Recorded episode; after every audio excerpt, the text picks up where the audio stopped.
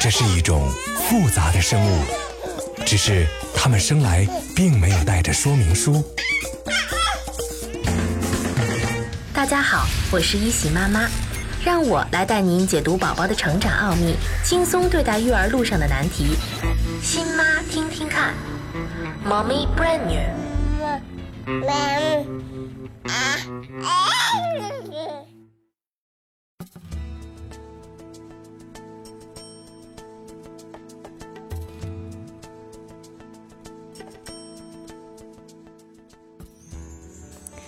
亲爱的妈妈们，你们好吗？宝宝就要六个月大了，他们的味蕾苏醒，从给他们引入辅食，到慢慢的替代奶类，再到可以完全像大人一样坐在桌子上吃一日三餐，这个阶段就像是宝宝和你人生中的一段旅程。他从中学会到了吃饭这件人生中最重要的一门本领，而你呢，也会经历各种各样有趣的事情，你会有很多的惊喜。当然也会遇到各种各样的困难，妈妈们要用积极的态度和强大的耐心来迎接这个新的阶段。如果之前宝宝还没有明显的表现出可以添加辅食的信号，那么在这周他就可能会表现出来，比如说能够控制头部，在有支撑的情况下呢能够坐直。另外呀，即使你每天给他吃九百毫升的奶，可他看起来仍然很饿。还有。当看见你吃东西的时候，他会伸手去够你的碗。如果是这样，就要开始给他添加辅食了。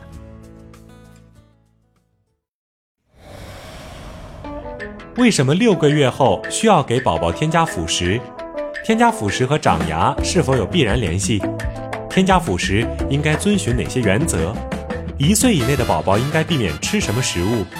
欢迎收听考拉电台《新妈听听看》节目。现在宝宝五个月零四周。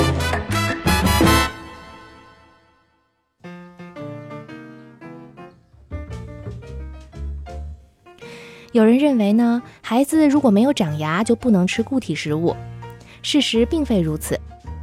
即便呢，宝宝这时候没有长牙，他也会知道如何用牙床来咀嚼食物了。而且啊，如果他的牙齿将要萌出，那研磨食物的动作将帮助促进牙齿的萌出。同时呢，还会锻炼他的咀嚼肌和吞咽功能，为以后的语言发育做准备。六个月左右的宝宝更加活跃了，他们玩的时间延长，所以就需要更多的食物来支持身体的消耗。这段时间引入固体食物的好处还在于：第一呢，孩子比较小，不懂得任性，因此接受起来会非常的快；第二呢，丰富的固体食物能够帮助宝宝补充铁质。我们之前在节目中提到过，最初给宝宝添加辅食应该是流质的，尝味儿尝的不错了，再过渡到半固体和固体食物。给宝宝添加辅食的第二个原则就是由少到多。拿米粉来说吧，在开始的第一周呢，一天只喂他一到两勺，看看他的反应。连续七天，如果宝宝愿意吃，而且呢没有不适反应，那么接下来的一周可以变成一天两到三勺。如果是蛋黄，开始的时候可以每天四分之一个，然后呢半个，一个月以后每天可以吃一个蛋黄。这种循序渐进的做法是为了让宝宝适应某种食物，而不至于对它产生反感。最初的几天不妨先让他尝一尝，因为量不大，你可以在吃完一顿牛奶以后再喂给他，之后呢可以逐渐成顿的喂。另外，添加辅食的种类要由单一到多元。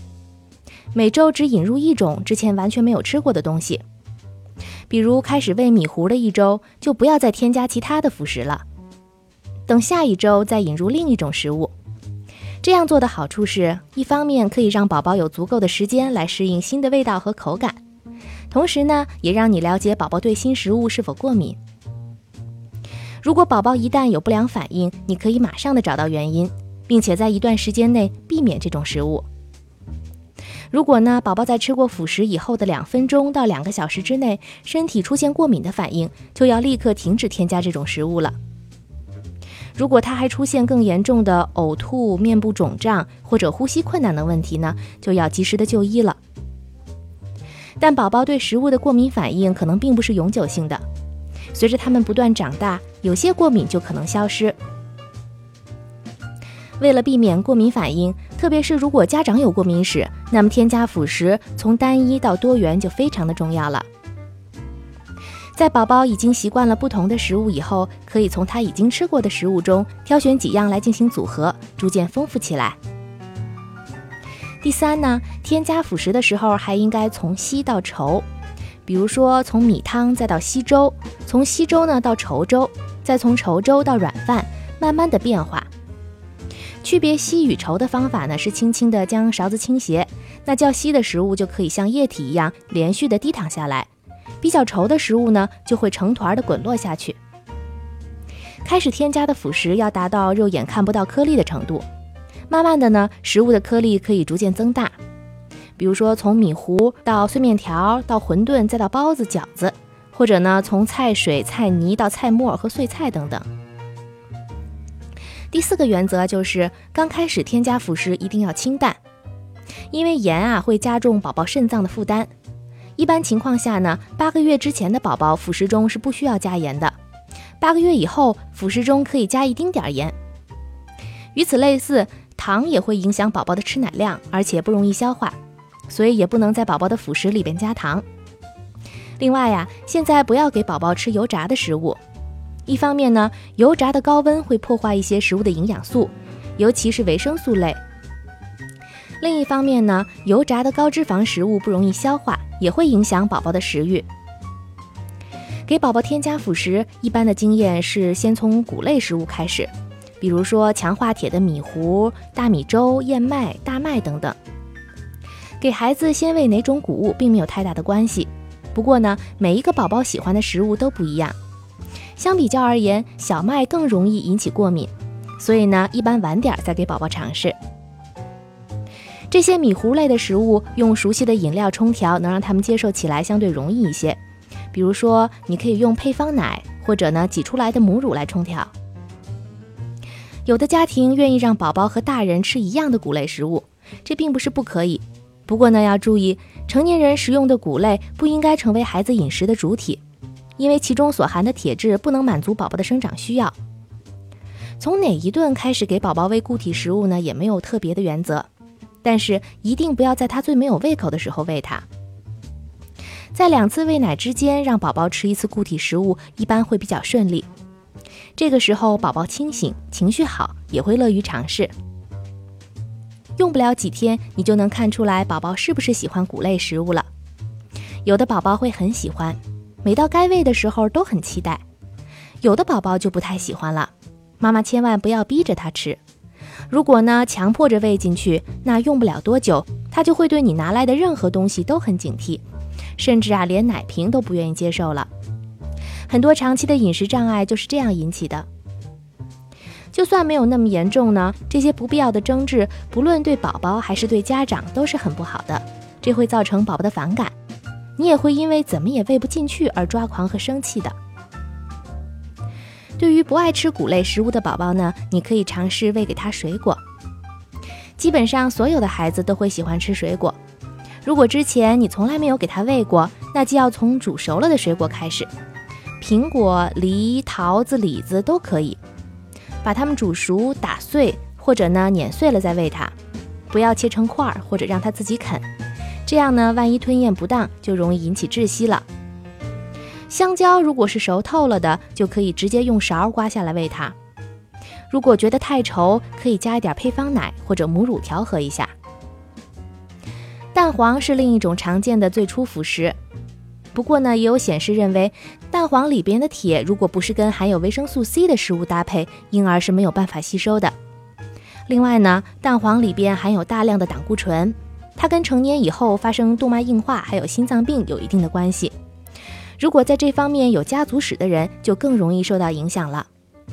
妈妈们在给宝宝添加辅食的时候，要综合的考虑一下这些因素。如果你的宝宝是过敏体质，也最好要给他推迟吃蛋黄的时间。超市里边能买到很多的婴儿罐头食品，通常呢都是糊状的、泥状的，质地细腻，口感也好。而家庭制作的辅食呢，也可以通过用打碎机或者研磨设备把食物给弄碎，所以只要安全健康，就都可以给宝宝吃。除非你认为每天做辅食很麻烦，耽误了宝宝出去玩的时间，那么就可以去买现成的食物。如果你想偶尔的买点罐头给他换换口味儿，也是可以的。总之要根据自己和宝宝的情况来安排。刚开始的时候需要谨慎一些，婴儿罐头往往是几种蔬菜或者水果的混合，比如说梨子、苹果泥。因此呢，在给宝宝吃之前，要确定你已经让宝宝分别尝试过了梨和苹果这两种水果，他也没有出现不良反应。同时呢，这么大的宝宝通常无法一次吃完整瓶，所以如果你不想浪费，就不要直接从瓶子里边挖着喂，而是可以倒出来喂他，因为呢，勺子上的唾液会很快的让食物变质。多数不习惯固体食物的宝宝都愿意吃奶。所以到了吃奶的时候，他们就先要奶喝。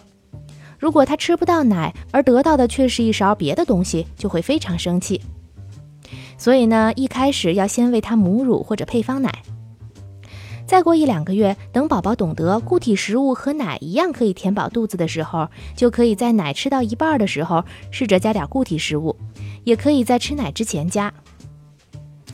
最终，几乎所有的宝宝都能开开心心地接受固体食物，而只是把奶当成饮料了。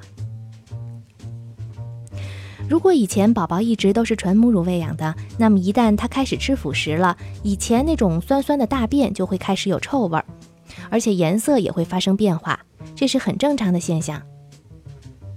随着宝宝吃的食物种类越来越多，他的大便也会变得更稠，颜色更深。特别是吃了肉类以后，气味会接近成人的大便。一旦开始添加辅食，那么宝宝吃什么就一定会拉出来什么。也就是说，如果你给宝宝吃了胡萝卜泥、南瓜泥，那么接下来几天他的大便就有可能是橙红色的，小脸儿呢也可能会有点发黄。只要一不吃就会恢复正常，所以不用担心。当宝宝开始吃更多的质地粗糙的食物时，你就会发现那些富含纤维质的食物，比如说碎菜叶子、玉米粒儿，会直接被宝宝排出来。在它们能够有效吸收之前，你可以适当的减少量。如果呢，宝宝吃辅食以后大便看起来有点干硬，你可以给他吃点菜水、香蕉、李子泥。如果你想看到立竿见影的效果，就可以给他喂婴儿专用的西梅泥罐头。给宝宝添加辅食的目的是让他在一岁之内能够接受大部分成人吃的食物，但也有一些食物要避免让宝宝在一岁之前接触。首先呢，不要给宝宝吃糖、蜂蜜以及任何的人工甜味素。如果你想让宝宝吃点甜食，那水果是最好的选择。另外呀，刚才我们提到了，宝宝一岁前的辅食最好不要放盐，因为呢，过多的盐会增加他肾脏的负担。而对于超市买来的食品，就不容易分辨盐的含量了。实际上呢，盐通常以钠的形式显示在食品包装的营养成分表中，一克钠相当于二点五五克盐。你要仔细的看食品包装袋上的营养成分表，最好呢选择那些每一百克中钠含量不超过零点一克的食物。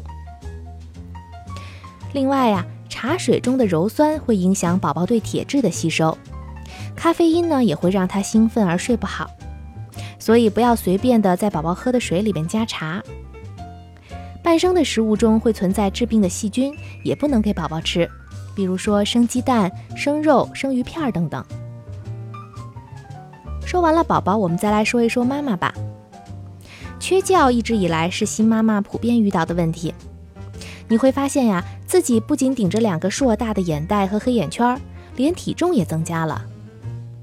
宝宝进入了添加辅食的阶段，这会让本来休息就不够的妈妈每天又多出一项新的任务，就是给宝宝做吃的。因此呢，睡眠可能就更少了。睡眠不足对于新妈妈来说有哪些危害？为什么睡眠不足反倒容易会导致发胖？新妈妈如何解决睡眠不足的问题？为什么睡前喝酒不能改善睡眠？欢迎收听考拉电台《新妈听听看》节目。现在宝宝五个月零四周。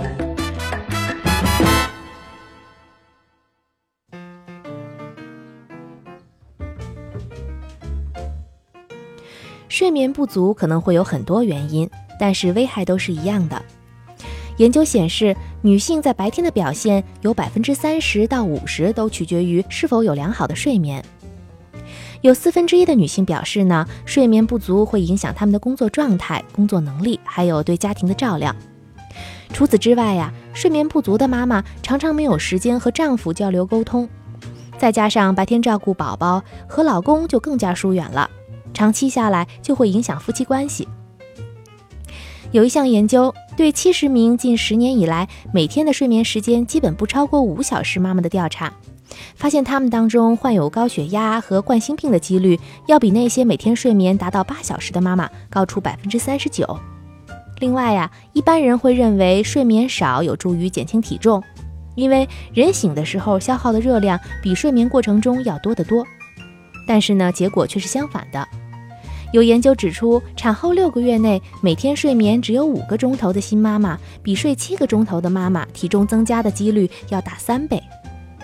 这很有可能是因为睡眠不足使新妈妈更容易饿，而且呢，醒的时间越长，吃东西的机会就更大了。有儿科医生指出，压力、睡眠还有体重其实呢是息息相关的。睡眠越少，越有可能通过吃更多的食物来保持充沛的体力。当压力太大的时候，很多女性会通过犒劳自己美食来获得心理的平衡和安慰。因此呢，你要学会创造各种条件，让自己睡好觉。可怎么样才能改善睡眠不足的问题呢？首先，你需要让宝宝规律的睡好觉。产后新妈妈的睡眠不好是可以理解的，因为你需要全天候的喂奶，而且到现在还有睡眠问题的妈妈，她们中的大多数，她们的宝宝呢都会有这样或者那样的睡眠问题。所以呀，治标先治本。你需要让宝宝养成良好的睡眠习惯。你可以根据我们之前介绍过的一些方法来锻炼他，形成吃、玩、睡的流程规律。等到宝宝不需要你抱着睡，不需要中途醒来吃奶，或者呢至少能坚持五到六个小时的时候，你的睡眠状况自然也会有所改善的。另外，你需要尽可能的多创造睡觉的机会和时间。家务可以外包。让保姆、小时工或者呢孩子他爸完成。如果没有办法外包，就可以降低一些标准。有小宝宝的家乱乱的是很正常的，不要苛求完美。你应该把时间用在补觉上，尽量在白天宝宝小睡的时候也打个盹儿。如果呢你白天要上班，就趁工作休息的时候打个盹儿。有的妈妈在晚上宝宝睡下以后，会抓紧时间做一些自己的事情。我非常理解你们白天工作或者呢带了一天的孩子，想有点自由时间的心情。可是如果你睡眠不足，那么就暂时减少一些自由时间吧。相比较而言，睡眠不足带给你健康上的危害会严重很多。牺牲睡眠而获得自由的代价就是失去健康。所以孩子睡了，别光顾着整理白天拍的照片、写日记、上微博，尽量呢早一点上床睡觉。如果你入睡困难，就在白天减少咖啡和茶的摄入量，也别在睡觉之前喝酒了。专家认为呢，酒精确实能有镇定的作用，进而帮助你进入睡眠状态。但是在几个小时以后，酒精在体内发生代谢反应，却会使你从梦中醒来，然后很容易就再也睡不着了。如果你想放松，可以喝杯牛奶、练练瑜伽、洗个热水澡，或者呢做个按摩都不错。如果还是不行呢，就去问问医生，开点安全的中草药来帮助入睡。有的上班族妈妈到了家里还想着工作，甚至呢把事情带回来做。如果你必须是这样，也不要把和工作有关的东西放在卧室，要时刻的提醒自己，床就是用来睡觉的。你可以尽量把一天最难或者最累的工作早点完成，好让自己在睡觉之前有时间放松下来。如果这些办法都不能让你放松下来，就给自己放个假吧，把孩子暂时的交给其他人照顾，自己出去走走，运动一下，会会朋友，或者呢做个美容，哪怕是几个小时，也能达到放松自己和精神充电的作用。Playtime。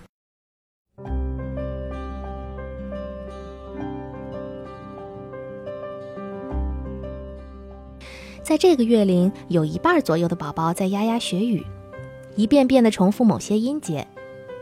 在他们学说话的时候，你也咿咿呀呀地回应他，可以把这个当做游戏来玩。你可以买回来一些挂图贴在墙上，把宝宝呢背在背带里，让他脸朝外，然后带他认识家里的东西，或者呢认挂图上的物品，并且鼓励他模仿你的发音，比如说指着挂图对他说“橘子”。宝宝可能会跟你附和，虽然他发出的很可能不是橘子的音，但只要他嗯啊几声，有点反馈，那妈妈就要鼓励他，给他说出的话明确的加上一个意思，告诉他对，就是橘子，而不是笑话他或者呢模仿他发出的声音。同时呢，也要多倾听宝宝跟你说的话，就好像你不但能明白他说的每一个字儿，而且还觉得非常的有趣，他会因此而特别满足。每个宝宝的发育程度和规律都是不同的，尊重他们的个体差异。下一周我们会有更精彩的节目带给大家，妈妈们再见吧。